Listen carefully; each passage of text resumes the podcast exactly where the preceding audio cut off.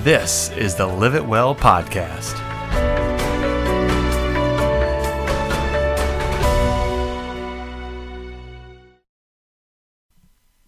So a lot of people are going through some personal goal reflections and planning for twenty twenty-one right now. It's it's always how I approached the end of the year.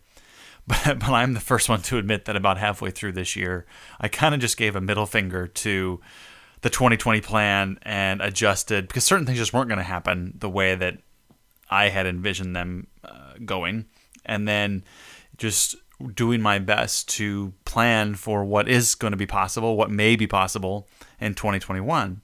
And that's just part of, you know, being agile and adjusting to the flow as it happens. And um, it's been interesting thinking about what twenty twenty-one can be and what uh, how we all may have approached this particular year and how challenging it has been. And I'm reminded of something that that someone said to me this year as we were talking about business strategy, and it's kind of what you have to do when things don't go according to plan. And that's going to happen in our lives more often than not, I've come to realize. And uh, that is, when things don't go according to plan, you just sometimes have to rip the gearbox out and make it up as you go. Throw away the flight plan, throw away the glide path, and just figure it out. And that's really what this year has been all about. And some of my most happy moments over the last year have been those moments that are maybe not necessarily unplanned, but just something we wouldn't normally have done. And I think we all can find a handful of things this year that we've done that we wouldn't nor- we wouldn't do in a normal year. I-, I remember taking a picnic to one of our local parks. It was in uh, September, I feel like, with, with my family. And it was just a relaxing day. Uh, we were socially distanced from everyone. Like it wasn't a, it was, it was just a city park. And so it's pretty quiet. And it was just a good time for us as a family to be out and about doing something that we wouldn't necessarily normally do. And there were a handful of those throughout the year.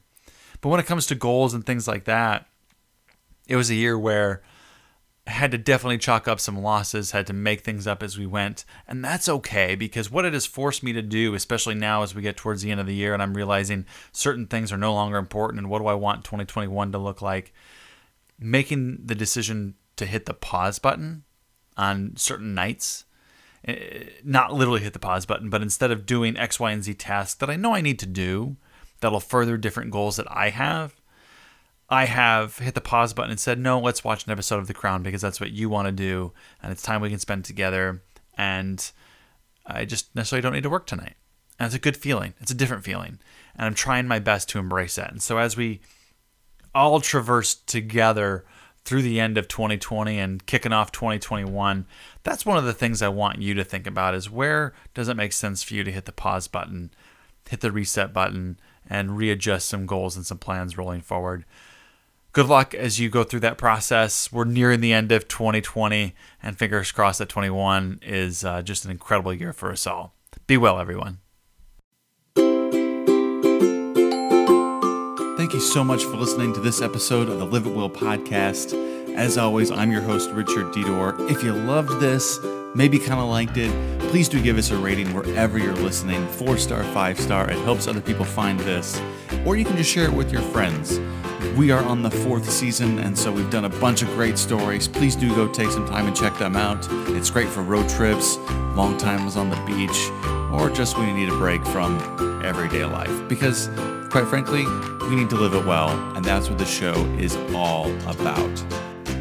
The show can be found online at Live It Well Podcast on Instagram, and I'm your host, Richard Dedor, and I can be found also on Instagram by that name, Richard Dedor, on Twitter at Richard Dedor, or on Facebook, richard dot m dot dedor, because why have everything be the same?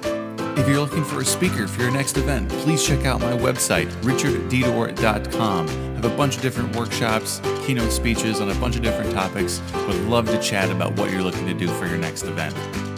Our music credits go to J-Man from Our Music Box and Raphael Crux for Ukulele Fun. Again, thank you so much for listening. It is my pleasure to bring these shows to you. As always, my recommendation for you is to live it well.